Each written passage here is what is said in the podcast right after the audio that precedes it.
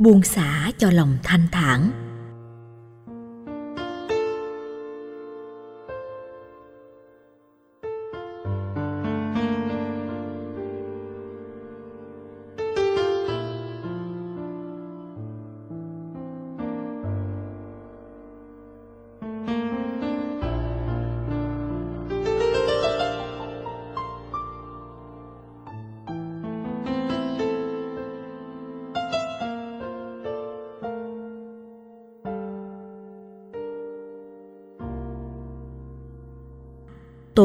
Về ngã hóa đối tượng, cũng đã nói về tâm lý giận cá chém thớt.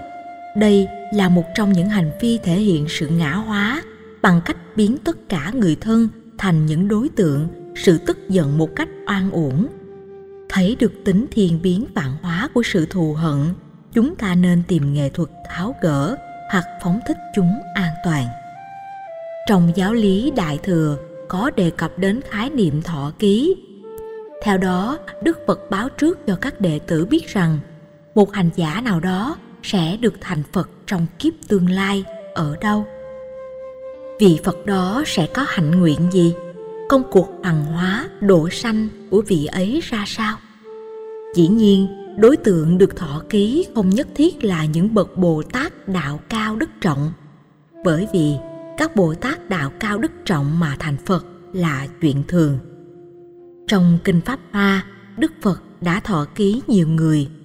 Nhất xiển đề tức là những người không hề có niềm tin đối với tam bảo, sống theo bản năng và độc ác. Ví dụ như Đề Bà Đạt Đa là nhân vật có nhiều ân oán với Đức Phật. Đức Phật từ bi biết cách huấn luyện tâm cho nên các hạt giống thù hằn của Đề Bà Đạt Đa rót vào tâm của Như Lai – cũng giống như cầm một hạt cát mà thảy lên trời xanh, chẳng có giá trị gì. Đức phật vẫn thọ ký cho đề bà đạt đa thành phật trong tương lai. Đạo lý này chỉ có ở phật giáo, đặc biệt là phật giáo đại thừa. Câu hỏi ở đây là, chúng ta có dám thọ ký cho kẻ thù thành phật không?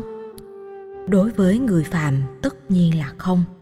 Trù ẻo, nguyền rủa thì có thỉnh thoảng nghe ngóng kẻ thù bị thất bại, đau khổ thì lại mừng. Nếu học hiểu giáo lý phật giáo thì nên thực tập mong cho người kia thành phật, vì đây là cách thể hiện phẩm chất cao thượng nhất.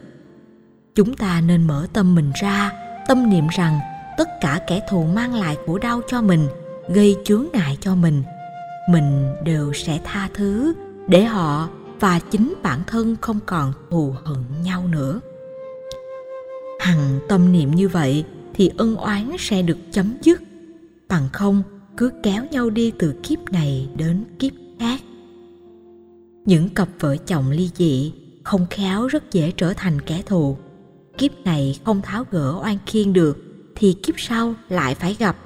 Thương nhau rồi trở thành kẻ thù của nhau nữa. Thế nên, trước khi ly dị hãy làm bạn, tôi biết điều này hơi khó, nhưng nếu làm được hẳn có nhiều giá trị. Vì vậy, hãy nhẫn nại để khỏi khó chịu về sau. Trao đi bàn tay yêu thương, xuất phát từ tự tâm là cơ hội để tự thân mỗi chúng ta đạt đến được với an yên, hạnh phúc. Trong một thiền viện nọ sau thời khóa tu tập thiền quán, vị thiền sư yêu cầu các thiền sinh ra xung quanh chùa sinh hoạt. Thông qua cách thức sinh hoạt vị thiền sư sẽ biết tâm của đệ tử ở mức độ nào. Chánh niệm hay thất niệm, an lạc hay khổ đau, nhìn cách thể hiện là vị thầy có thể đoán biết được. Có người thích ngồi trầm lặng, có người thích ngồi quán tưởng, có người thích đi thiền hành, người thích thảo luận, người thích trao đổi, người thích học hỏi có một thiền sinh đến con rạch để quán về sự thinh lặng của dòng nước như một công án. Đang quán chiếu, thấy con bò cạp bị rớt xuống trạch, thiền sinh dùng bàn tay vớt con bò cạp lên. Khi đặt bàn tay xuống mặt đất, con bò cạp tạo phản ứng, dùng cái đuôi chích vào bàn tay của vị thiền sinh. Thiền sinh cố vượt qua cái đau, đi một quãng trở lại con mương, thấy con bò cạp rớt lần thứ hai vị thiện sinh vớt lên rồi lại bị chích lần thứ hai. Những pháp hữu đứng xung quanh quan sát nói rằng, hành vi của thiện sinh này là một việc làm ngớ ngẩn, vì con bò cạp vốn vô ơn bạc nghĩa, chích hai lần mà vị thiền sinh này vẫn còn muốn giúp đỡ nó. Vị thiền sinh trả lời rằng, chích là thói quen của bọ cạp, còn cứu nó là thói quen của mình. Câu chuyện này ngụ ý một điều rất sâu sắc. Học hạnh bồ tát thì phải có đủ sức chịu đựng những chướng duyên. Không phải chỉ có hai cú chích, có thể nhiều hơn rất nhiều và có thể không phải chỉ ở tay, có thể ở mắt hay bất kỳ đâu trên cơ thể. Nếu câu trả lời là không đủ sức thì hãy khoan làm bồ tát. Hãy huấn luyện tâm cho thật vững chãi rồi hãy làm bồ tát. Trong khi làm phước và tu tập, hành giả phải đối đầu với rất nhiều loại bò cạp khác nhau bò cạp của thị phi, thù hận, ganh tức, thái độ không tùy hỷ và bò cạp phá hoại. Các loài bò cạp đó sẽ chích khác nhau và phản ứng của nó rất đa dạng. Không cần phân biệt đâu là đúng, đâu là sai.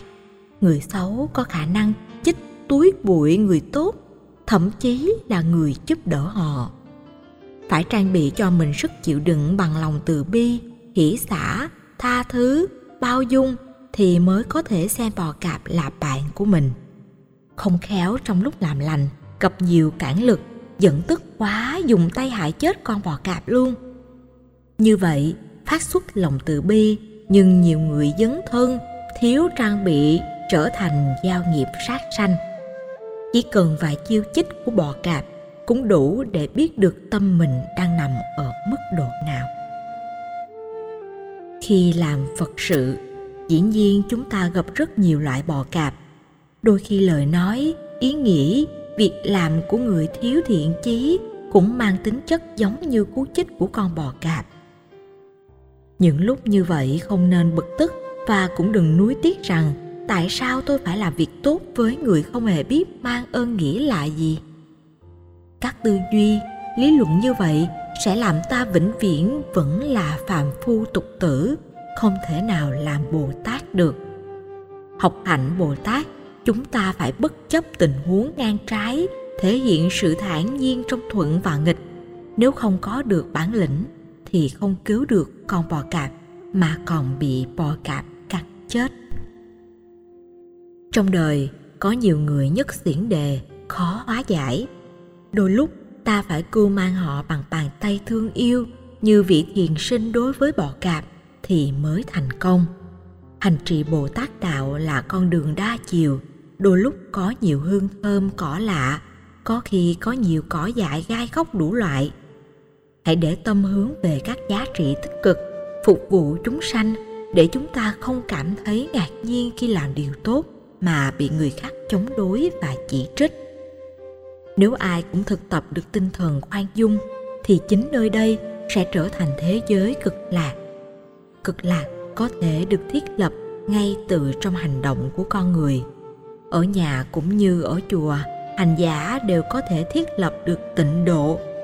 Khi tịnh độ hiện tại được thiết lập thì tin chắc một trăm phần trăm rằng sau khi qua đời sẽ tái sanh cảnh giới cực lạc. Tái sanh về tây phương chỉ là chuyện phụ. Điều cần thiết là lập tịnh độ ngay trong đời hiện tại này mới quan trọng hơn gấp trăm lần. Đôi khi chúng ta chỉ tìm kiếm tịnh độ ở tây phương mà bỏ quên việc thiết lập tịnh độ ngay ở hiện tại.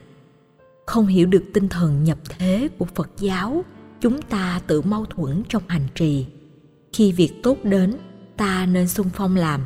Nếu nghĩ nó như một gánh nặng, ta đánh mất rất nhiều cơ hội làm phật sự. Học hành bồ tát sẽ có vô vàng công đức và nhiều cơ hội chỉ cần mở rộng tâm hồn, đón nhận, thì quý vị sẽ cảm thấy cuộc đời này có rất nhiều ý nghĩa. Tiến trình tu tập, rèn luyện trong gian nan thử thách sẽ giúp chúng ta thành tựu nhanh hơn rất nhiều so với người tu tập bình thường. Đến chùa trong một ngày trời nắng trong xanh thì rất dễ, còn đến chùa trong bão táp mưa sa mới thật đáng quý. Điều đó cũng đánh dấu được tần số tâm thức của con người đang ở mức độ nào ai tu theo hạnh bồ tát hãy thực tập giống như vị thiện sinh, hoan hỷ chấp nhận những cú chích của con bò cạp. Đó là cách thức xóa bỏ hận thù tốt nhất theo tinh thần thi ân đừng cầu báo đáp, nhưng khi mang ơn người nào thì đừng quên. Có một bước mà quý vị không thể bỏ qua trong quá trình từ chuyển hóa cảm xúc tiêu cực của mình, đó là buông xả. Chỉ có sự buông xả mới có thể làm lòng chúng ta thanh thản được. Tôi xin chia sẻ câu chuyện có thật về người vợ thương yêu chồng để quý vị cùng nghiền ngẫm về hành vi buông xả. Hai vợ chồng này rất yêu thương nhau và cả hai người đều rất chung thủy. Mỗi ngày, hai người cùng dắt tay nhau đi trên từng con đường, dù gia cảnh rất nghèo khó, hạnh phúc đó làm nhiều người phải thèm khát. Ngày chồng chết vợ khóc rất nhiều và làm đám tang theo tinh thần phật giáo, cúng dường tuần thứ nhất, thứ hai và chuẩn bị đến lần thứ bảy thì chuyện bất hạnh diễn ra. Người vợ phát hiện được quyển nhật ký ghi lại những cuộc tình đại tự xưng hô để trống. Ban đầu, người vợ sung sướng nghĩ chồng viết về mình, nhưng đến trang cuối thì bà hoàn toàn thất vọng vì người chồng viết trong sổ rằng vì người vợ ở nhà ngăn can nên ông không đến được với tình nhân. Sụp đổ thần tượng, khổ đau xuất hiện. Ngày hôm sau là đúng 49 ngày của chồng, nhưng bà đã đập tan nát bàn thờ. Hình của ông bị bỏ vào lò lửa. Kết quả của cơn sân hận đẩy bà lâm vào cơn bệnh suy tim trầm trọng. Như vậy, kiến thức về một thực tại bất mãn có thể làm cho con người khổ đau cùng cực. Sự khổ đau có thể được phóng thích bằng bạo động và tạo ra cường lực đổ nát rất lớn.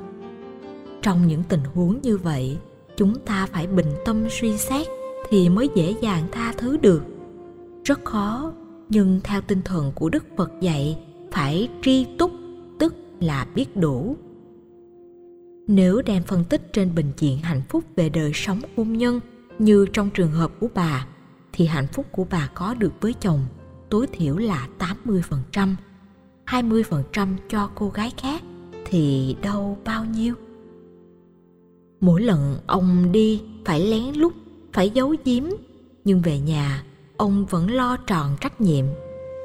Dĩ nhiên, điều đó sai với đạo đức, trái với tinh thần chung thủy, nhưng nếu so sánh thì bà vẫn được phần hơn.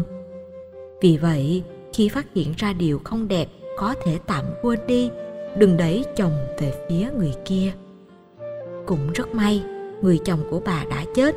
Nếu không, khi bùng nổ ra thì bà sẽ mất chồng. Chắc gì cuộc đời có nhiều cặp vợ chồng được hạnh phúc như bà? Phật giáo dạy, hãy biết tha thứ. Nếu phát hiện người tình không chân chính, thì tha thứ để họ có cơ hội quay về thái độ khôn ngoan của người bị nạn sẽ làm người kia hối hận và dễ dàng trở về con đường chân chính. Bằng không, họ có thể tìm cơ hội đi luôn và vĩnh viễn người ở lại bị thiệt thòi. Câu chuyện của cựu tổng thống mỹ bill clinton với monica và vợ là bài học cần ghi nhớ. Vợ của ông là người đàn bà rất rộng lượng biết chịu đựng trước bao nhiêu mũi dùi của thông tin báo chí nhắm vào chồng mình. Nếu như Nikolai Kidman khi nói về Tom Cruise là bà ta đưa đơn ly dị ngay. Sự tha thứ của vợ trong trường hợp này sẽ làm ông hạnh phúc nhiều hơn.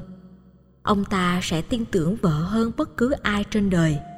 Cho nên bất mãn là vũ khí nguy hiểm, đồng thời cũng là liều thuốc trị liệu thái độ ứng xử trong bất mãn sẽ tạo ra hoặc là sự xây dựng là đổ nát.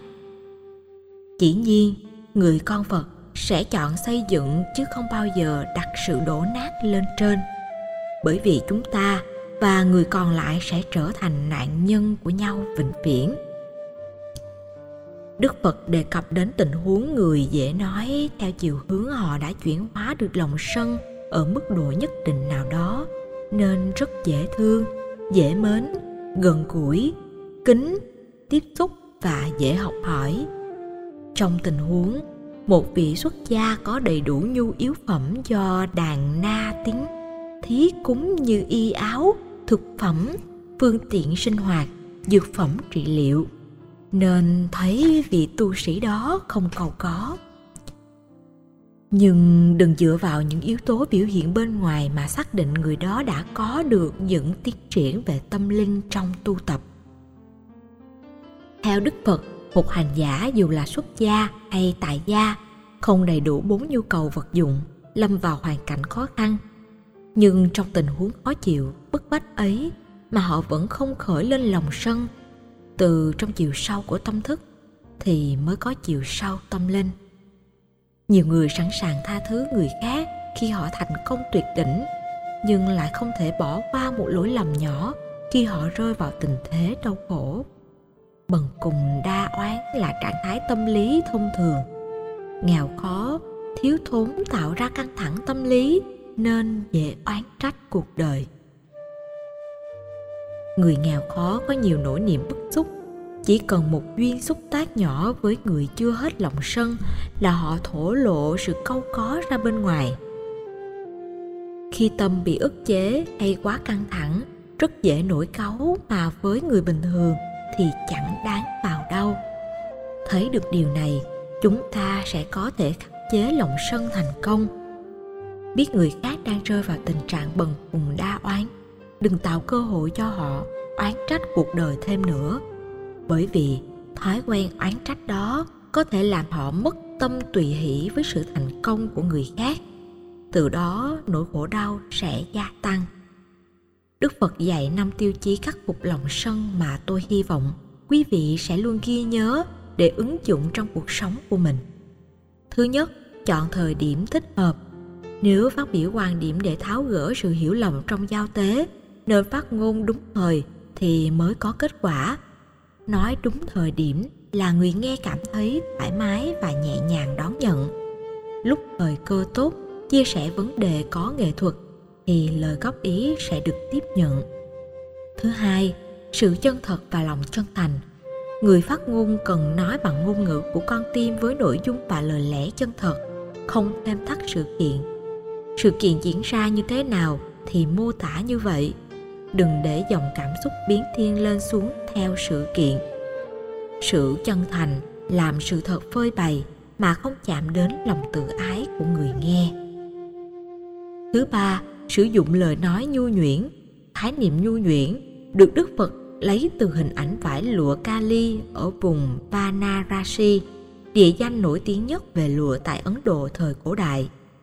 Bề mặt của vải lụa rất mịn màng, làm cho người mặc có cảm giác thoải mái, dễ chịu trong mọi mùa. Mặt khác, vải lụa còn có giá trị làm trang sức, tăng thêm sự sang trọng cho người mặc. Phải dùng ngôn ngữ nhu nhuyễn giống như lụa, ngữ điệu hòa nhã, dễ chịu, êm ái. Tuy nhiên, đừng lạm dụng trong những tình huống không cần thiết. Thứ tư, nội dung và sự kiện có ích, trình bày quá nhiều sự kiện sẽ làm người nghe chán ngán. Đề cập quá nhiều điều, cùng một lúc làm người nghe thoái thức tâm bồ đề, nản lòng thối chí, bối rối, chán chường, yếm thế và rút lui. Người khôn ngoan muốn đặt giá trị lợi ích lên trên các mối quan hệ giao tế thì sự hiểu biết, cảm thông, xây dựng là những yêu cầu không thể thiếu. Trong đối thoại, chỉ đề cập đến những gì thật sự có lợi ích nhằm giúp cho người nghe có những thay đổi tích cực. Thứ năm, nói với tâm từ bi. Đây là tiêu chí nền tảng và quan trọng nhất so với bốn tiêu chí vừa nêu. Khi có lòng từ bi, sẽ nói đúng thời điểm cần thiết. Lời nói chân thật, không tô hồng bôi đen, ngôn ngữ diễn đạt, mang tính nhu nhuyễn và nội dung trao đổi luôn có nhiều giá trị lợi ích, hoàn toàn không gây tác hại cho người nghe ứng dụng năm tiêu chí trên vào các mối quan hệ thì làm giảm bớt sự căng thẳng của lòng sân, nỗi khổ đau và chắc chắn sẽ thành công trong cuộc sống. Hành giả hãy tâm niệm và học tập cách giữ tâm, không để tâm bị biến nhiễm từ trạng thái an vui, hạnh phúc trở nên sân hận, khổ đau. Đừng nói những lời khó nghe, gây chia rẽ, hận thù, đổ nát mà phải nói và sống với tâm từ bi. Để thực tập chuyển hóa lòng sân hận, có thể chọn đối tượng được xem là người khó thương, khó ưa nhất đối với bản thân hay người đã gây cho mình nỗi khổ, niềm đau nhiều nhất. Nếu thực tập thành công thì không có chuyện khó nào trong cuộc đời mà không làm được. Thực tập trải rộng tâm từ bi lên đối tượng khó ưa nhất, sau đó thực tập mở rộng tâm từ bi đến muôn loài và mọi vật. Thực tập lòng từ bi theo mô hình ngược là thực tập sống chung với đối tượng dễ ghét trước, sau đó mới tới người dễ thương, là nhắm nhầm vào bản chất cái gút của lòng sân. Khi cái gút của lòng sân được giải quyết thì mọi thứ sẽ được chuyển hóa. Cách thực tập này giúp ý thức và biết tôn trọng dòng cảm xúc thoát khỏi khổ đau phải thấy mấu chốt của tất cả mâu thuẫn và đổ vỡ trong cuộc đời phải được chuyển hóa. Ngay chính đối tượng tạo ra sự mâu thuẫn đó, chứ không phải đối tượng khác. Mượn đối tượng khác để thay thế là cách đào tẩu, bế tắc, không phải giải pháp tốt. Vì sự đào tẩu chỉ có giá trị tạm thời. Muốn tháo gỡ lòng sân lâu dài và dứt điểm, thì gút mắt xuất hiện lòng sân với ai? Phải tháo gỡ với người đó dựa trên lòng từ bi, thì mọi oán trái chắc chắn sẽ được chuyển hóa.